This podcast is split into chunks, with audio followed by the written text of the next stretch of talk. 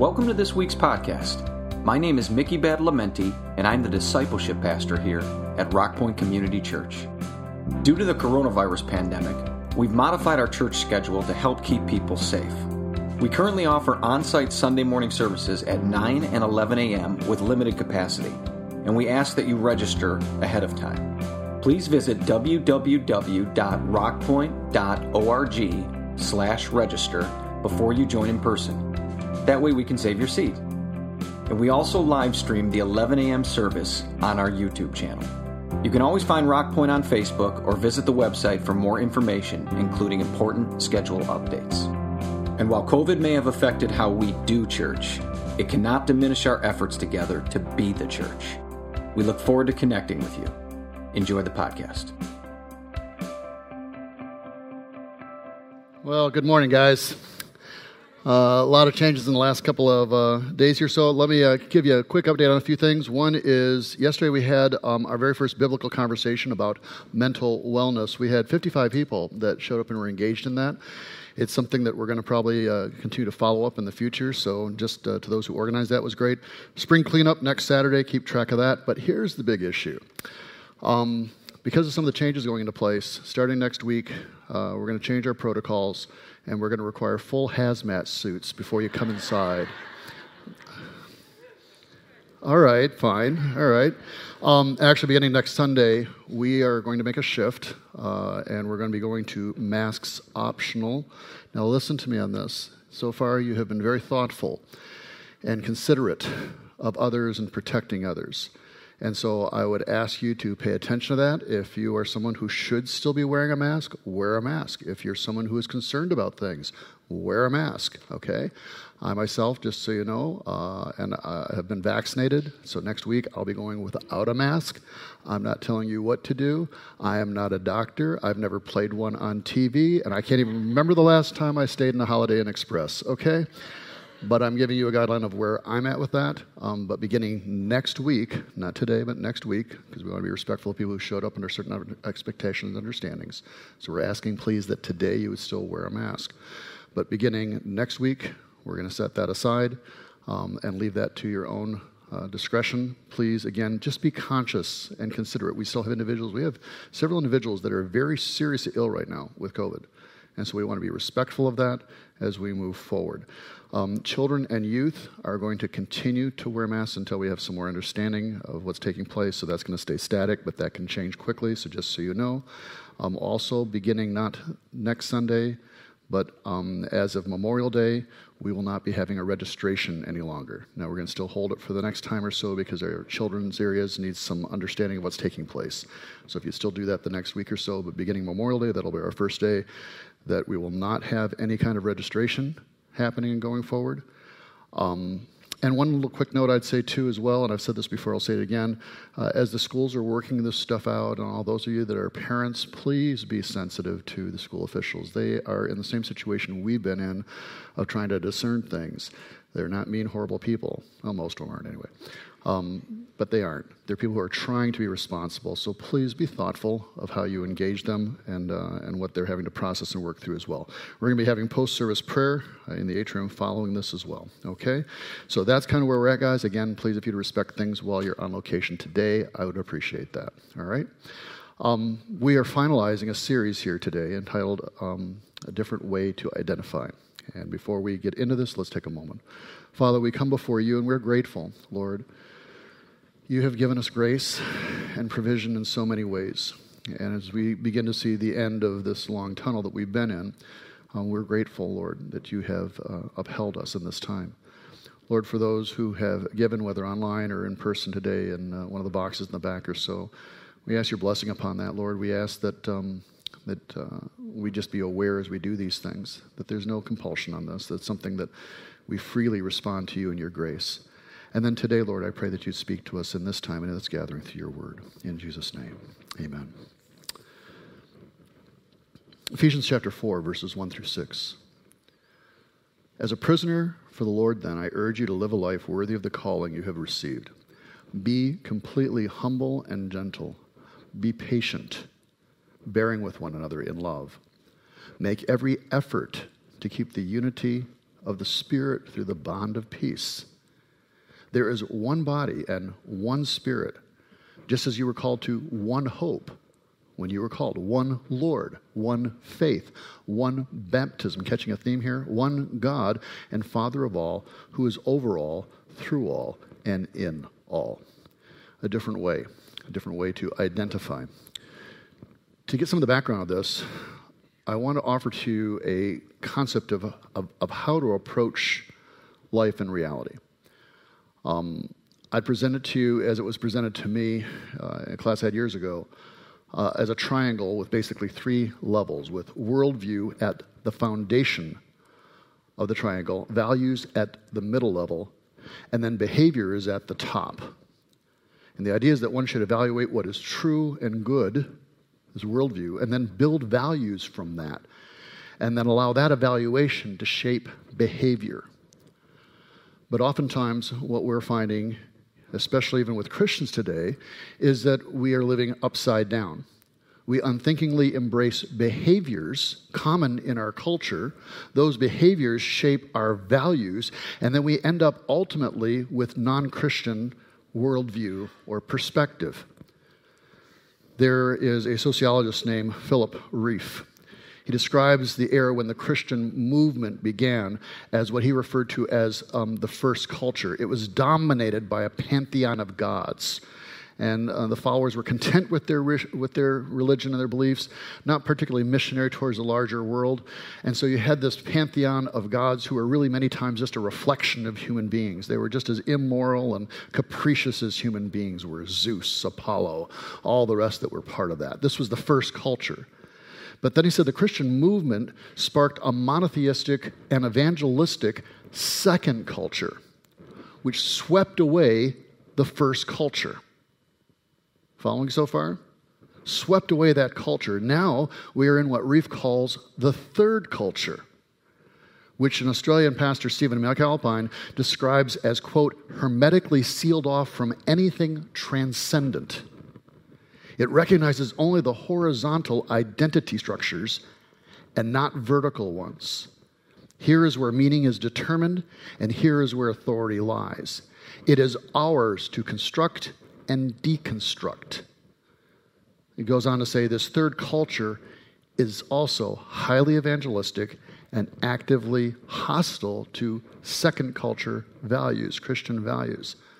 For example, it considers sexual freedom and authenticity to be vital to personal and social flourishing. Biblical morality is therefore seen as dangerous to society and potentially deadly, particularly to those who are of LGBTQ or others who are embracing, uh, uh, exploring those things. And so, this, this attack upon the culture, the Christian culture, from this third culture, is also taken with regard to abortion, euthanasia, or any other personal freedoms that are threatened by biblical faith. This new religion, this rival gospel, um, the church has never encountered anything before. The world has never encountered. And it requires faith statements and belief statements that are just as rooted in faith as anything else would be. And it seeks nothing less than to replace Christianity with its own secular version for a better future. And as part of that, there are a variety of things that are thrown at us. There is the morality claim, which is that all morality is socially constructed, and yet we're still supposed to work for justice. The truth narrative is that all truth claims are socially constructed, and yet science is our salvation. The freedom narrative that as long as I'm not harming someone, I should actually be free to live my life the way that I choose. The happiness narrative is that you should never sacrifice your happiness for anybody else. In the end, you can't sacrifice your happiness for other people. And then finally reaches the point of the identity narrative. And the identity narrative is basically that you and I, we got to be true to ourselves. You have to look inside, see who you are, and then be true to yourself based upon that. And this identity narrative is what has driven things for the last decade or so in culture and increasingly within the church and within our own minds.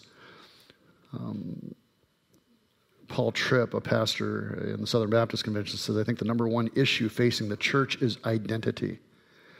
I think the further we get away from a biblical worldview, the further we get away from these wonderful categories that God has given us that help us make sense of who we are and who we are in relationship to one another. Who we are with gender, sex. You have this horrible loss of these categories, and then people grabbing for other categories. I think it's one of the reasons he said as to why we have all the tribalism that we have now, because being part of a tribe gives me identity. This is who I am. This is what I'm about. This is the meaning of my life. And this loss of identity, this terrifying sense, comes into a place of lostness that goes down deep, even in the very soul of who we are a lot of the um, thinking and theories and things that are offered today tie into this and separate us.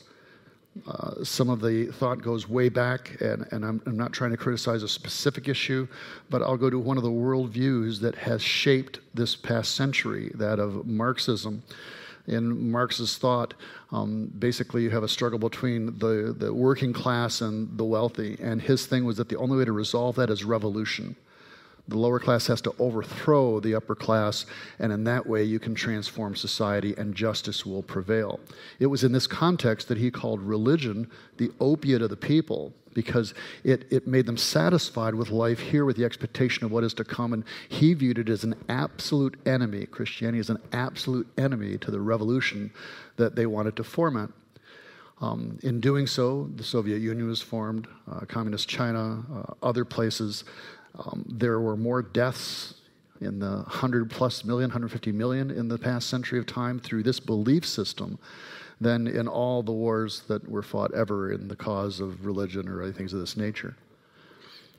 This view enters into other areas in our society today, whether it's in politics or race or anything else, attempting to divide us and say that our primary identification should be this or that.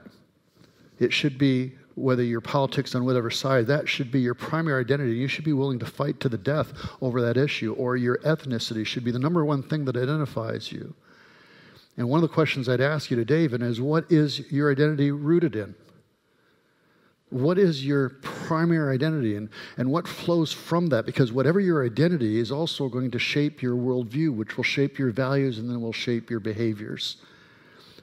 Today, we're told that identity of one type or another, that we ultimately decide that even down to the point of our sexuality, that it's all internal. And again, with this view, there's no possibility of reconciliation. It's all about revolution, it's all about separation. Now, let's be clear this does not mean that we can't recognize harms and ills and things that are wrongly done.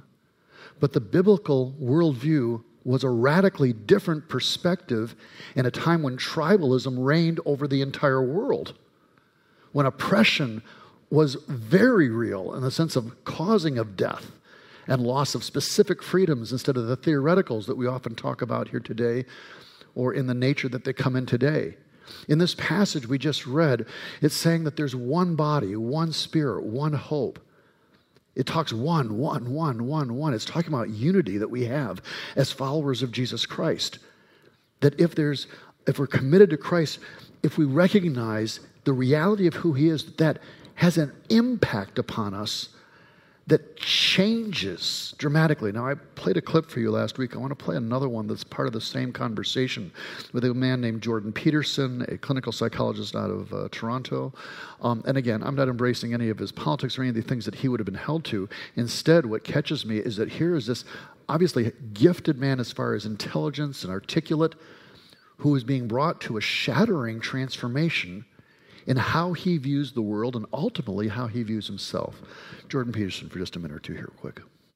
The difference, and C.S. Lewis pointed this out as well, the difference between those mythological gods and Christ was that there's a there's a representation of there's a historical representation of his of of his existence as well. Now you can debate whether or not that's genuine, you can debate about whether or not he actually lived and whether there's credible objective evidence for that but it doesn't matter in some sense because this well it does but there's a sense in which it doesn't matter because there's still a historical story. And so what you have in the figure of Christ is an actual person who actually lived plus a myth. And in some sense, Christ is the union of those two things. The problem is, is I probably believe that. But I don't okay. know. I don't, I'm amazed at my own belief and I don't understand it. Like, because I've seen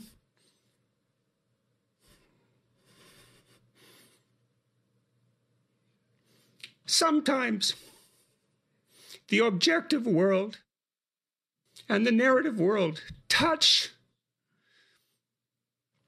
You know, that's Jungian synchronicity. And I've seen that many times in my own life. And so, in some sense, I believe it's undeniable. You know, we have a narrative sense of the world. For me, that's been the world of morality. That's the world that tells us how to act. It's real. Like we treat it like it's real. It's not the objective world. But the narrative and the objective world touch. And the ultimate example of that, in principle, is supposed to be Christ. But I don't know what to. That seems to me oddly plausible. Yeah. Well, but I still don't know what to make of it. It's too, and partly because it's too terrifying a reality to fully believe. I don't even know what would happen to you if you fully believed it. I know some of the language maybe doesn't connect with you. He's using specific terms that uh, um, come out of a certain genre. But what you can pick up is here's somebody who um, has applied or attempted to apply a very ethical life to what they've done, but it's been without God. And as they've continued on this journey, they're in, coming into contact with Christ. And it's transforming how they think, how they approach things. He said, I don't even know what that means. If, if you really truly believe that he's the Son of God, the terrifying thing of transformation that that happens inside. It changes your very identity. It took people who were revolutionaries, individuals whose goal was to kill Roman soldiers, and put them side by side with individuals who facilitated the Roman oppression by the money lending and, and, the, and the taxation that would occur. And put them side by side. Ignorant fishermen, side by side with one of the most brilliant Pharisees and intellectuals of the day in person of Paul. It brought these individuals together. Slaves and masters were in the same room.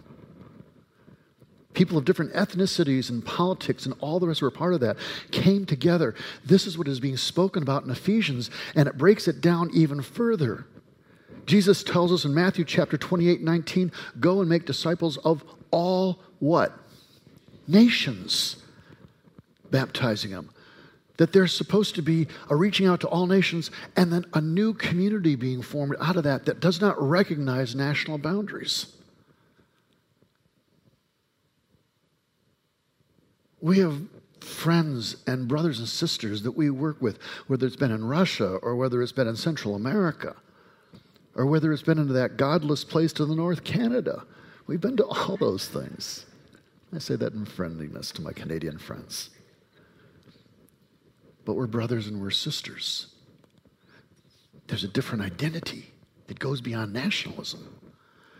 In Galatians chapter 3, verses 26 and 28, Paul picks up on the same theme. And he says, In Christ Jesus, you are all children of God through faith. For all of you who are baptized into Christ have clothed yourselves with Christ. Therefore, there's neither Jew nor Gentile. There's neither slave nor free, nor is there male or female. He's not denying these categories or the issues that come with those categories the realities of being a woman in a society that did not view women well, or of being slave in a society where there was not freedom. It doesn't deny those things and doesn't say that we shouldn't address those issues. In fact, in the early church, you had at one point in time the widows of, the, of, of, of one group, the Greeks were not being treated the same as the Jewish ones. And the answer of the church was not to form a committee, it was to say, let's put everyone in charge who's, who's Greek. Let's let them take care of it then and resolve the situation. We trust that as we do that, they'll not only equitably deal with that, but they'll equitably deal with our own people on that, our own ethnicity. There was a trust, there was a unity. It went beyond nationality, beyond ethnicity and gender. It went into family, even. This is a terrifying phrase, this next one. Luke chapter 14, verse 26. If anyone doesn't come to me and does not hate father and mother, wife and children, brothers and sisters, you have even their own life, Such a person can't be my disciple. This is a passage right here that, that, that can end things. Now, most would say that he's speaking in hyperbole. He doesn't mean that, that there's actually a point in time where we need to hate our family. What he's saying, though, is that in the priority of identifications, that the first identity needs to be in Christ. Everything else is seen through that filter. In talking with a friend recently on this, and we were discussing, he said, Well, what would be your second identity? And I, that caught me, and I, I thought, Let me process that, because my first identity is being a Christian. Now, don't get me wrong. I don't say that from the sense of my first identity is being the most righteous man on the planet. Not a chance. But what defines not only who I am, but how I see things around me is through the eyes of Christ and through the eyes of Scripture. And that challenges me. That brings me up short on my shortcomings at times. What is the second identity? We can have all sorts of different ones. It can be father, it can be mother, it can be as a brother or a sister, boyfriend, girlfriend, husband, wife. There can be ethnic aspects or political aspects, but for the most part, those items I would suggest need to be further down the list rather than bringing those up to the top, and that be the lens through which we see things. But regardless of what your second or third or fourth or fifth identity is, the primary one, we're told, needs to be in Christ. It goes on in Matthew chapter 16 when Jesus turns to his disciples. He said, Whoever wants to be my disciple must deny themselves, take up their cross, and follow me. And then he says, For whoever wants to save their life will lose it. Whoever loses their life for me will find it. Whoever tries to define their own identity, their own reality, they're going to lose it but for whoever is willing to sacrifice or lay down their identity, their reality of who they are, as this man appears to be trying to do at this point in time. It, as we said before, shatters us and reshapes us, but our life is found in that moment of time. Now, this particular passage is important because it goes beyond the national and the ethnic and the gender and the family to something deeply personal. And many times we forget this statement here about taking up your cross and follow me comes right after the verse before this was Peter saying that Jesus shouldn't die and challenging him when he says, I'm going to go to the cross. The verse just before this has Jesus turning and says to Peter, Get behind me, Satan. That's always great to be called by Christ. You know, makes you question your value system and what position you just offered. You are a stumbling block to me, and you do not have in mind the concerns of God, but merely human concerns. In other words, Peter, you're not looking at this from a biblical worldview. You're not looking at this at the way I would look at it. You're looking at it the way you want to see it and you want to have it done. You're coming from a personal sense of values and identity and perspective. And he challenges him in the starkest language possible. And it's after this that he says, and turns to everyone else that's following the disciple, says, Whoever wants to be my disciple, you have to deny yourself, your own perspectives on these things. Take up your cross, follow me. You're going to save your life this way. Lean into the way that I'm doing things because I'm doing a new thing. I'm forming a new way, a kingdom of God that's supposed to change this sin broken world. And I want you to be a part of it. This goes to the heart of Jesus' prayer in John 17. I've given them the glory that you gave me, that they may be one as we are one, talking about the Father. I and them, you and me, so that they may be brought to complete unity. And then here's the reason why. Then the world will know that you sent me and have loved them, even as they have loved me. They'll know people will know, in other words, that God exists. They'll know that there is a, a, a community to belong to that doesn't matter your ethnicity, it doesn't matter your social status, it doesn't matter your education, your beauty, or your ugliness.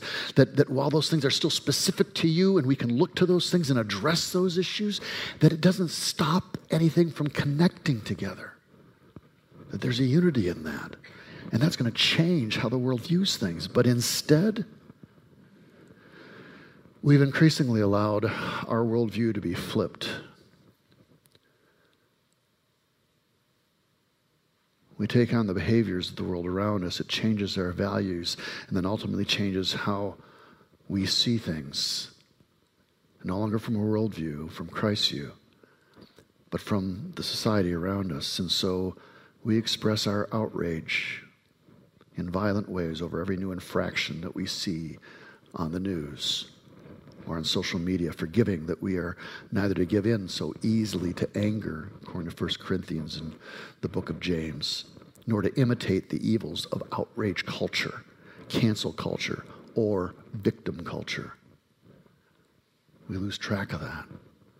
We fight and we quarrel with our opponents, forgetting that such skirmishes stem from selfish motives, as we find out in James chapter 4 and that, quote, the Lord's servant must not be quarrelsome, but kind to everyone, as we find in 2 Timothy.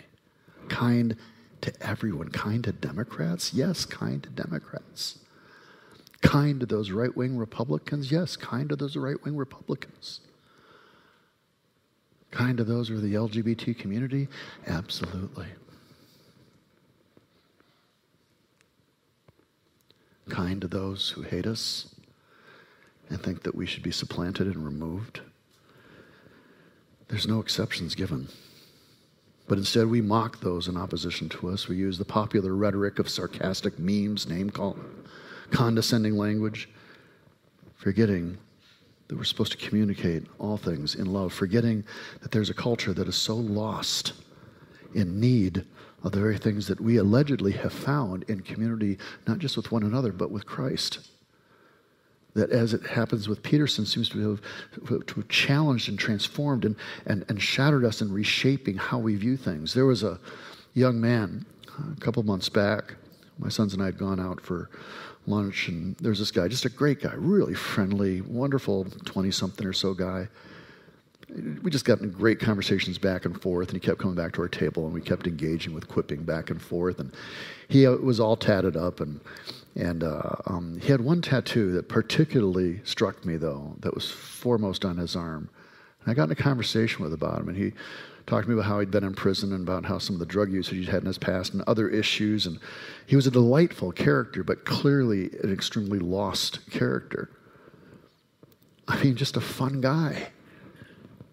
But totally lost. This was the tattoo, and I took a picture. I asked him if I could take a picture of it.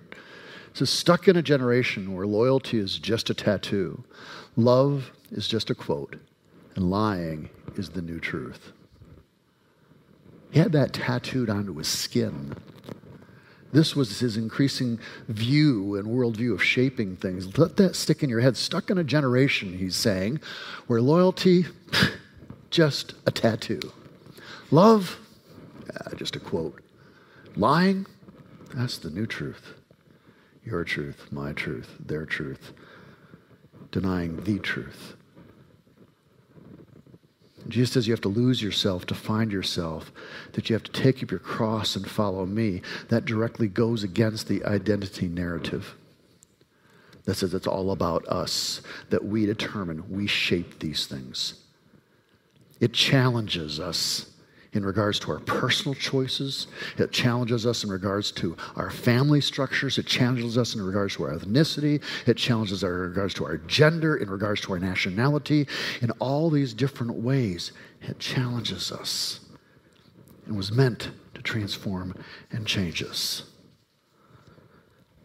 A different way to identify. There is a culture of a pantheon of gods rooted in naturalism that was swept away by the truth of the gospel. And that truth has established things from hospitals to universities to some of the greatest thoughts and music of all time over the last 2,000 years. And that is now under challenge and threat by a third culture that denies all of that. That is so contradictory in its thinking and so confused and so lost in itself. And we want to rail against that and fight against that, and we should stand against it, but with the tools and methods of Christianity and of Scripture, and not of the world around us.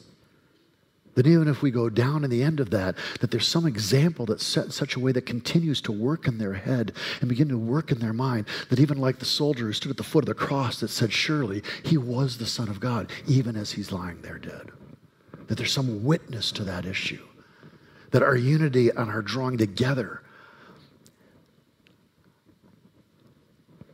as a congregation in this season of time, your consideration for one another, your unity in this season has been something extraordinary. As other churches have been torn by their politics or torn by uh, their selfishness, you have chosen to consider one another.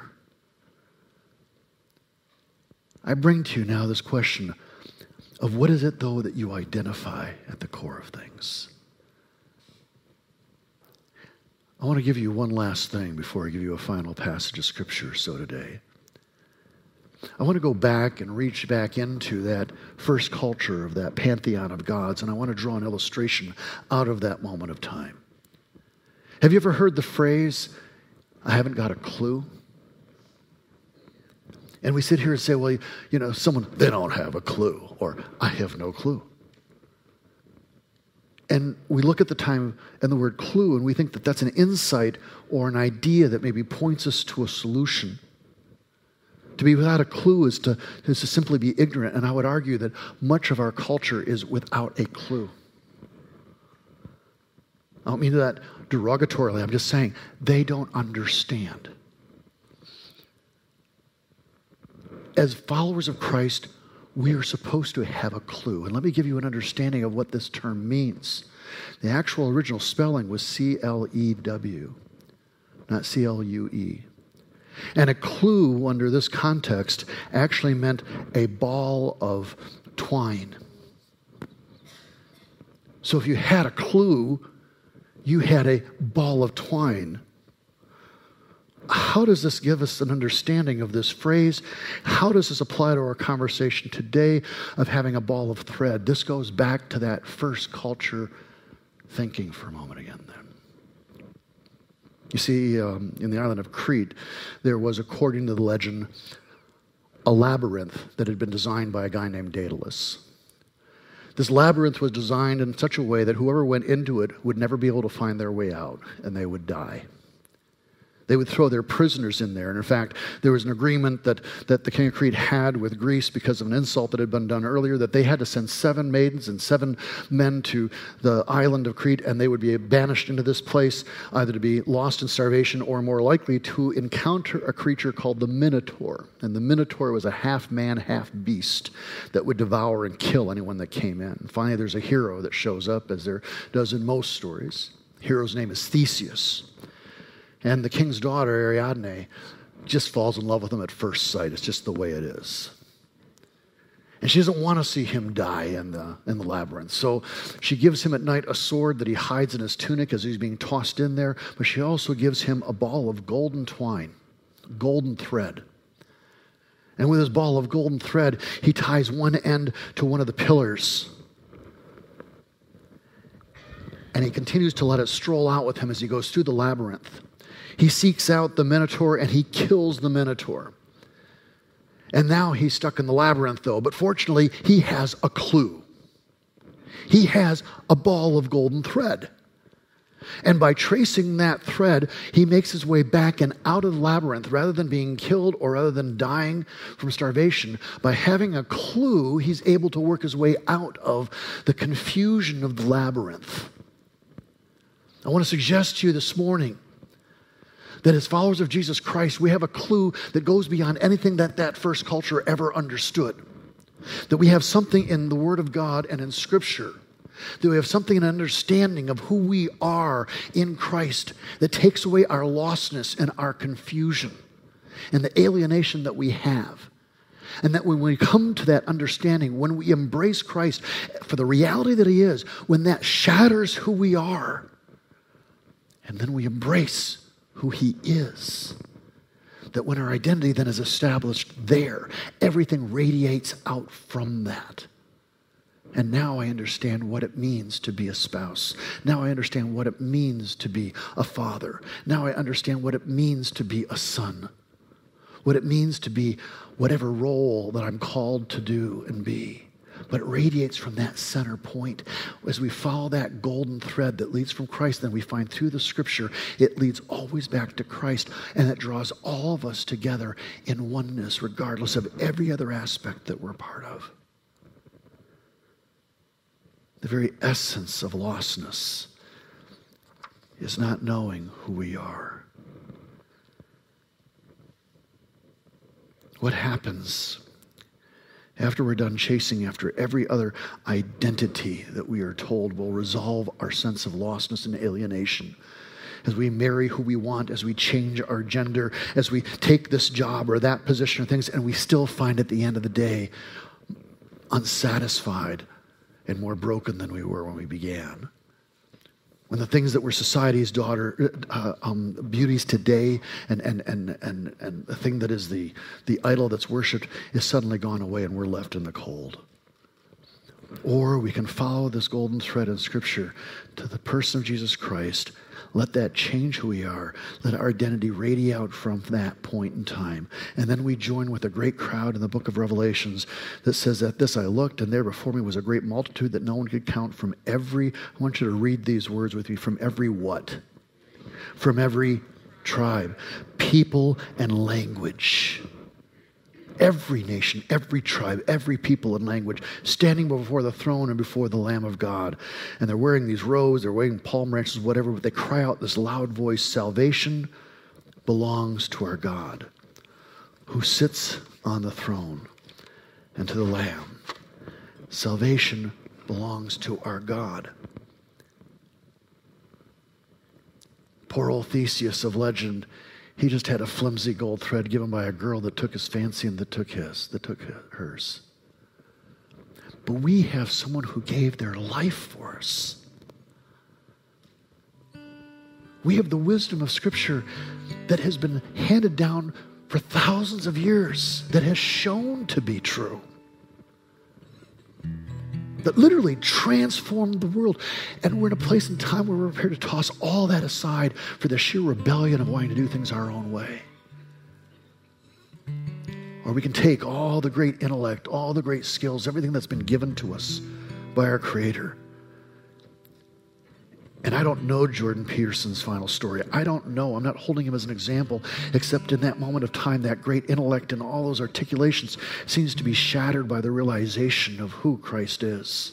And if that is actually true for him, then it's going to change his whole life. And for those of us who claim that this is true for us,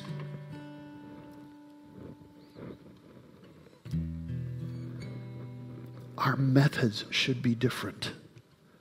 And the way that we view one another and the way we view ourselves should be radically changed. It is a different way to identify than anything else the world has ever seen. And everything else flows out of that. And whatever labyrinth of confusion, whatever monsters we face, if we hold on to that golden thread, it leads us out to freedom. For he came to seek and to save that which was lost, even in the darkest labyrinth.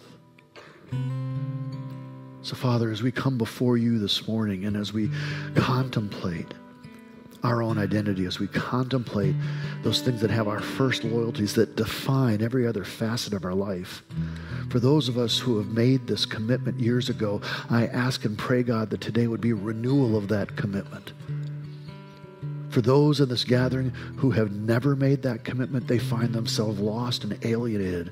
Then I ask God that today, by your Holy Spirit, that you'd speak to them. And if they would be prepared this morning to repent of their sin, their rebellion, to accept that, that you did die on that cross for them and was resurrected again to prove that point that you are God, that, that their sins today would be forgiven. And this morning they could stand renewed. In this moment of time, on this day, we come before you, Lord. We come before you. Um, first time that song has been sung here. You guys picked that up pretty good. I think you guys have a clue. And I hope that as you continue on through your life, time that we have, that you continue to be led by that. Next week, we are going to shift to a personal sense of responsibility. by all means, if you are still a potential threat to someone, wear a mask. Or if you are concerned, wear a mask. Or if you have a bad case of acne that day, wear a mask. We don't care. Okay? Don't make any judgments. Let there be no division over these things. And I would leave you with this today, as we've read the last five weeks, four weeks now. Psalm 25 In you, Lord, my God, I put my trust. I would add that I find my identity. Show me your ways, Lord. Teach me your paths. Guide me in your truth, the only truth. And teach me, for you are God, my Savior, my hope is in you all day long. Father, I pray that you continue to shape us as a people. We pray for this nation. We pray for this world. But God, let it begin with our own understanding of who we are, people that once were lost, but now are found.